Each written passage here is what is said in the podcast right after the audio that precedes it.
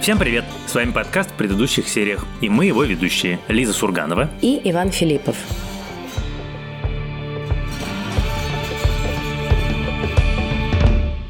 Сегодня мы обсуждаем сериал One Piece Большой Куш. Это сериал Netflix, он вышел уже целиком. И я сразу скажу, что обсуждаем мы его со спойлерами, поэтому, пожалуйста, если для вас это важно, посмотрите сначала сериал и возвращайтесь к нам. Сериал этот, как мы уже рассказывали в одном из предыдущих выпусков, основан на одноименной манге, также есть аниме с тысячу эпизодов. Надо сказать, что мы с Ваней не читали ни мангу, не смотрели ни аниме, поэтому сегодня мы выступаем абсолютно как профанные зрители, диванные зрители родители и прочее. В общем, люди, которые смотрят на это все совершенно свежими глазами, без какого-то фанатского критического взгляда. Мне на самом деле всегда очень нравится смотреть сериалы именно таким незамутненным взглядом, потому что это как-то получается объективнее. Потому что ты смотришь как на самостоятельное художественное произведение, а не на что-то, что ты можешь сам с помощью там каких-то своих тайных знаний или того, что ты прочитал тысячу выпусков или там прочитал какой-нибудь роман, как-то себе дорисовать до более объемного. Потому что такое, кстати, тоже бывает. Это не только про критический взгляд. Иногда ты смотришь какой-нибудь сериал по своей любимой книжке, ты ее так хорошо знаешь, что какие-то вещи ты себе в кадре прям дорисовываешь. Их там нету, но ты же их помнишь, и получается такой не совсем объективный взгляд на сериал. С другой стороны, это все звучит как оправдание, хотя где мне найти время, чтобы прочитать тысячу выпусков манги, я даже не могу себе представить. Но надо сказать, что, честно говоря, у меня и не возникло такого желания после просмотра этого сериала. В целом, я помню, что я его тебе продавала, и начало мне казалось очень бодрым и интересным,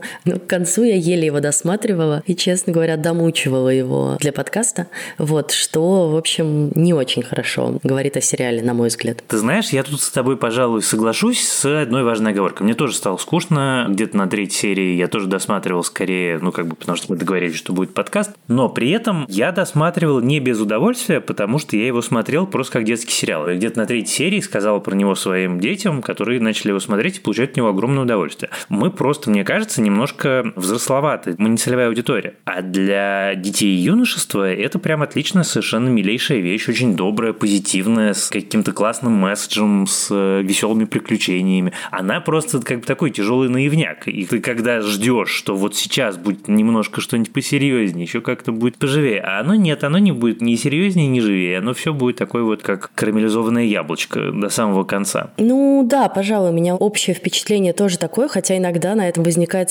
странный контраст с довольно мрачными или довольно брутальными какими-то сценами. Ну вот, например, там серия в этом доме с э, пиратами, которые притворяются дворецкими и слугами, она довольно жуткая, честно говоря, при всей как бы детскости вроде как остального сериала. I have run this estate for Miss Kaya for years, so it is only natural that she should ask me to run the family business until she's ready.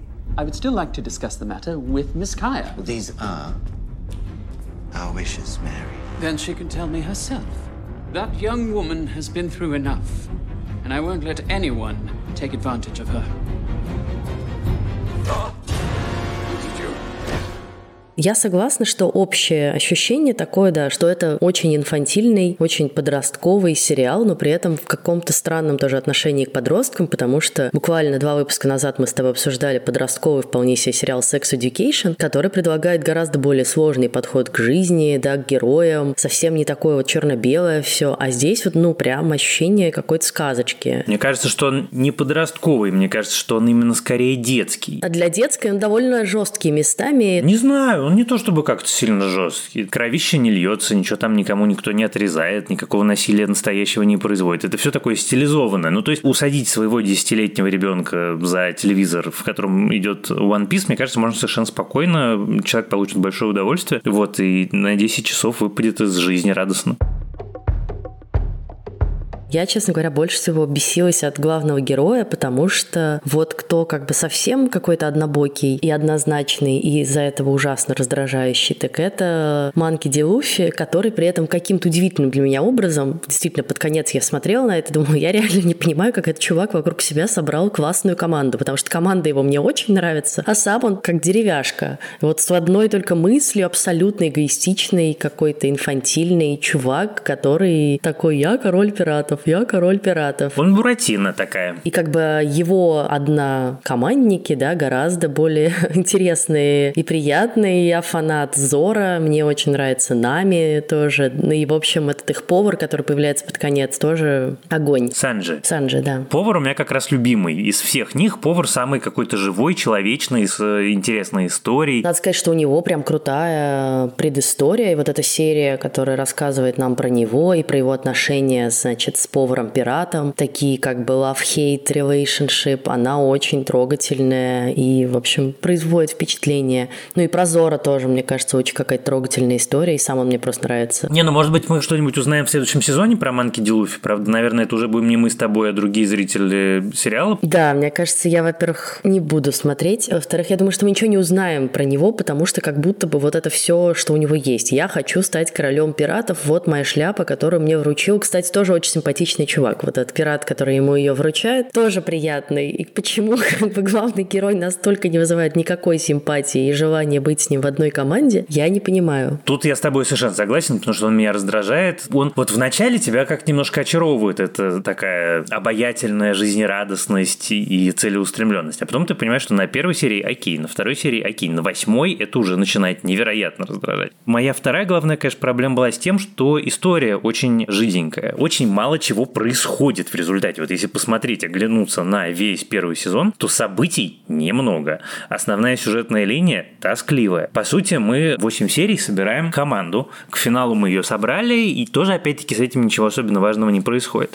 И наличие такого проблемного главного героя, общая такая детская интонация и отсутствие событий, это все к финалу начинает ужасно тянуть. Хотя, повторюсь, я к сериалу в результате никаких как бы остро негативных чувств не испытываю. Это не моя чашка чаю, но я совершенно прекрасно представляю себе людей, для которым наоборот это будет, ну, как бы плюсом, им нравится такая интонация, им нравится, что тебя не грузят, что не требует от тебя сразу уяснить и запомнить сложные правила этого придуманного мира, которые, кстати, на самом деле ни разу не объясняются, потому что если бы я не полез в интернет гуглить и выяснять, я бы так и не понял ни что такое Грандлайн, ни про эти течения, ни про эти океаны. Это все абсолютно в проброс в сериале. Очевидно, с надеждой на то, что основная аудитория читала комиксы или смотрела мультики. Ну вот это странная надежда, мне кажется, особенно если ты Netflix, да, и у тебя большая аудитория, которой ты продаешь это как большой сериал, и по идее у тебя есть, конечно, фанаты, которые придут его смотреть, но все же, я думаю, расчет на то, чтобы зацепить людей, которые ничего не читали, да, и ничего не понимают. И какие-то намеки поданы, и вроде как они интересные, да, и про мировое правительство, и вот про этих варлордов, да, с которыми они какие-то шашни мутят, и, значит, про военно-морские силы, но как-то хочется реально более внятно это все осознать. А ощущение, что тебя просто вот какие-то отдельные точки нанесли на карту, и между ними не простроилось ничего. Хотя очевидно, что там бюджет, например, у сериала огромный, но все это куда-то не туда растрачено. Вот это была одна из проблем моих, что он выглядит не то чтобы как-то супер впечатляюще.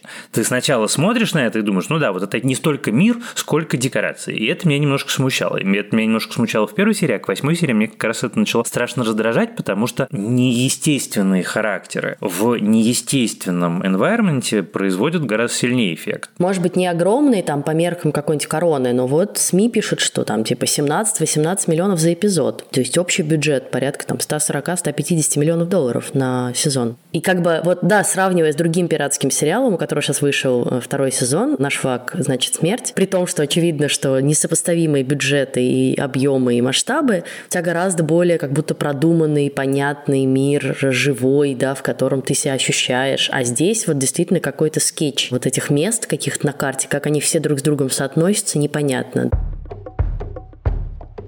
Мне нравилось в One Piece то, что тебе вводят каждую серию как бы нового какого-нибудь злодея, и вот эти пираты, они все такие разные, да, у каждого свой какой-то лук, свой характер, и это было прикольно. Но действительно, где-то ко второй половине сезона что-то все вязнет, потому что ты прав, страдает сама история. Более того, главный конфликт сезона, который как бы движет историю вперед, тоже какой-то просто высосанный из пальца. Дедушка, который, значит, ему не нравится, что внучок не упоролся по форме, значит, моряка, так же, как упоролся он, и поэтому поэтому на это брошены все, значит, силы э, на поимку и на преподание урока.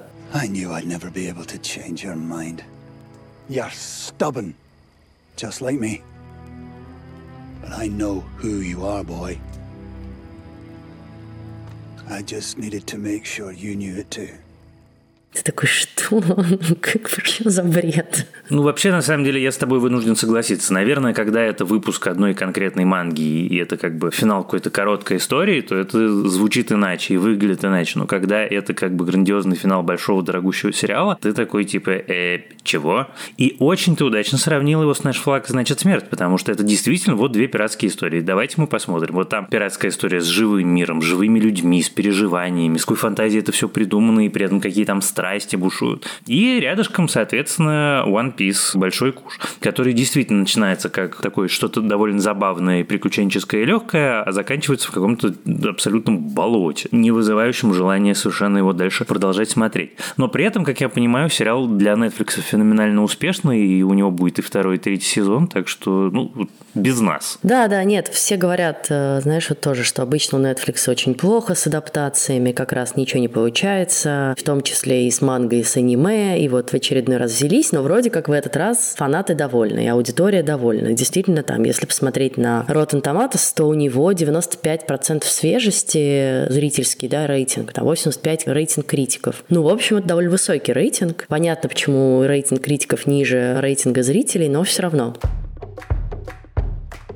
В рубрике рекомендаций сегодня наша слушательница по имени Ксения советует Дунхуа, который называется «Благословение небожителей». Дунхуа – это китайская анимация. Это звучит как что-то очень интересное. Я, честно говоря, даже не знал о том, что есть отдельное название именно для китайской анимации. Это интересно. Всем доброе, прекрасное. Меня зовут Ксения. И, наконец-то, сегодня не голословно я могу всем посоветовать к просмотру «Благословение небожителей». У нас огромное событие. Наконец-таки выходит выходит второй сезон, который мы так долго ждали, там весь фандом уже успел постареть. Выходит второй сезон «Благословения небожителей» 18 октября, уже слышала на Кинопоиске, есть первый сезон, прекрасно можно пересмотреть с озвучкой. Это потрясающая история, которая делает отсылки не только к древнему Китаю, не только фанаты фэнтези, вообще, в принципе, истории людей. Там все от дружбы до любви, до политических разборок, да, вообще понятия Бога, да, как такового, верить, не верить. То есть огромное количество вещей, которые затрагиваются. Конечно, это потрясающие истории, трагичные, которые тебя доводят до слез, иногда смешные ситуации, да, весь фандом прекрасно знает кучу таких мелких вещей, и потом мы всех приглашаем просто стать частью этого прекрасного сообщества, веселого, с юмором, но при этом всегда готового жрать стекло во имя потрясающего произведения Масян Тусюн, которое мы очень сильно все обожаем. Не только это произведение, а в принципе все, поэтому всем срочно кинопоиск поиск, смотреть потрясающе просто Дуньхуа. Звучит интересно. И огромная оценка 8,6 на кинопоиске. Присылайте нам ваши рекомендации в наш чат-бот в Телеграме КП Аудиобот. Я еще поняла, что он даже визуально слишком картонный, да, у тебя действительно ощущение, что это слишком подчеркнуто, как бы стилизация под э, мангу в том числе. Вот их костюмы эти довольно какие-то нескладные, в которых они ходят, выглядят они абсолютно как персонажи манги, да, вот чувак такой секси-повар в костюме тройки, да, вот этот манки Ди Луффи, значит, в каких-то дурацких шортах и жилетке совершенно неудобный, да, вот девочка ходит в супер короткой юбке, потому что это культура манги и аниме часто, да, и ты как бы на это смотришь и такой, ну как бы, ну это же не картинка все-таки, это же сериал. Они у вас должны немножечко как настоящие люди, как персонажи существовать в этом всем. И получается, что даже вот на таком уровне у тебя как-то это не складывается. Вот. Или эти три меча совершенно нелепых, с которыми, значит, ходит Зора, они вокруг него шкандыбаются, как какая-то просто странная херь. Да, третий меч меня раздражал всю дорогу, потому что у моего любимого Претчета это у него одна из сквозных шуток в книжках про то, что происходит с пиратами, которые пытаются идти на абордаж, зажав меч или кинжал в зубах, что почти безголовый Хенри мы написали на его могильной плите. Это сцена, где он как бы наконец в бою использует третий меч, ты такой, что?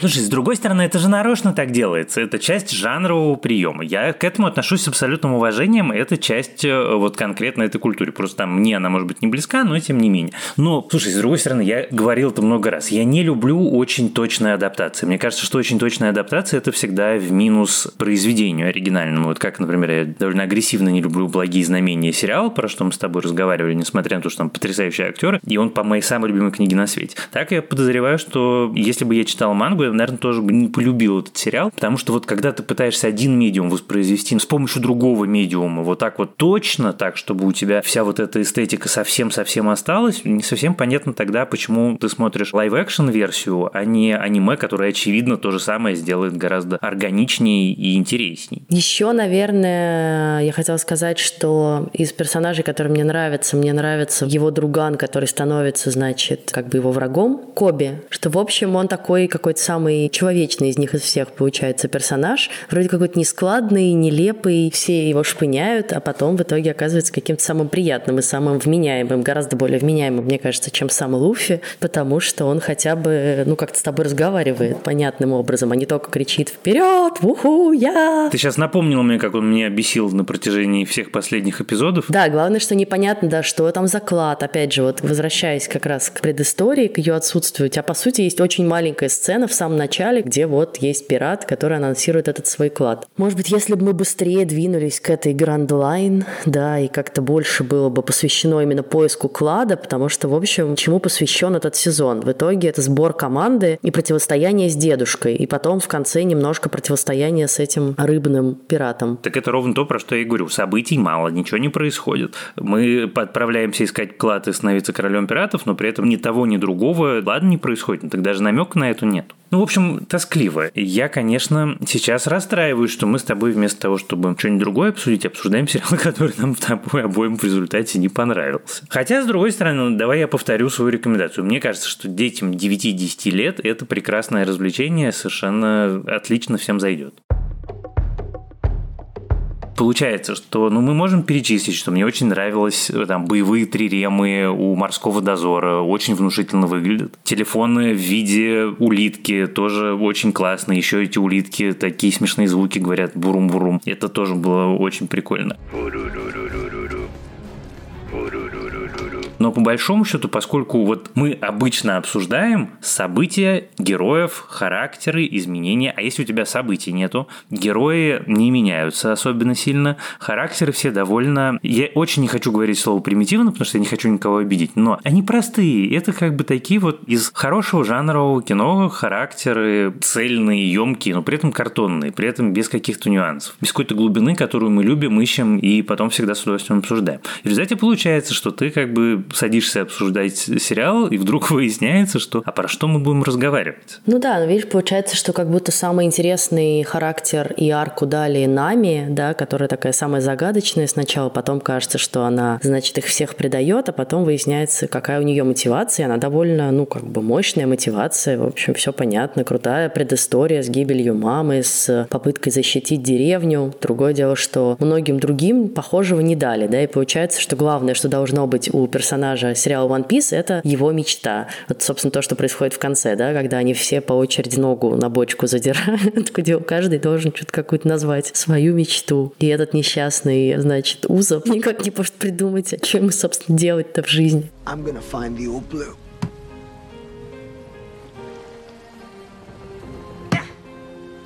I'm gonna be king of the pirates. I'm gonna be the world's greatest swordsman. I'm gonna draw a map of the world. I am gonna become a brave warrior of the sea! Он тоже меня, честно говоря, раздражал по большей части весь сезон. И эта девушка, которую они спасают, тоже какая-то вяло текущая и не очень интересная. Мне понравился пират-клоун, потому что он смешной. И, в общем, он довольно прикольно сражается, раскладываясь на маленькие части. И он довольно жуткий одновременно с этим. А в следующий раз мы обсудим еще один сериал Netflix, на этот раз сериал нашего любимого с Ваней автора Майка Фленнегана, проект под названием «Падение дома Ашеров». По сути, это такая как бы адаптация нескольких рассказов и сюжетов из Эдгара По, одного из моих любимых тоже писателей. Я очень в детстве и в подростковом возрасте как раз зачитывалась его мрачными готическими рассказами, и многие из этих образов остались со мной на всю жизнь. Вот я пока только где-то на середине сериала, так что жду, как, собственно, они воплотятся на экране. Спасибо вам большое, что слушаете нас. Продолжайте, пожалуйста, это делать на всех платформах, на которых доступен наш подкаст от Яндекс Музыки и Apple Podcasts до Castbox и YouTube. Приходите к нам в наш чатик, подписывайтесь на наш телеграм-канал, который называется так же, как и наш подкаст, и пишите нам письма. Мы с удовольствием их читаем. А помогали нам в записи этого выпуска продюсер Елена Рябцева и звукорежиссерка Лера Кусто. Спасибо им большое. С вами были Лиза Сурганова и Иван Филиппов. До следующего раза. Пока.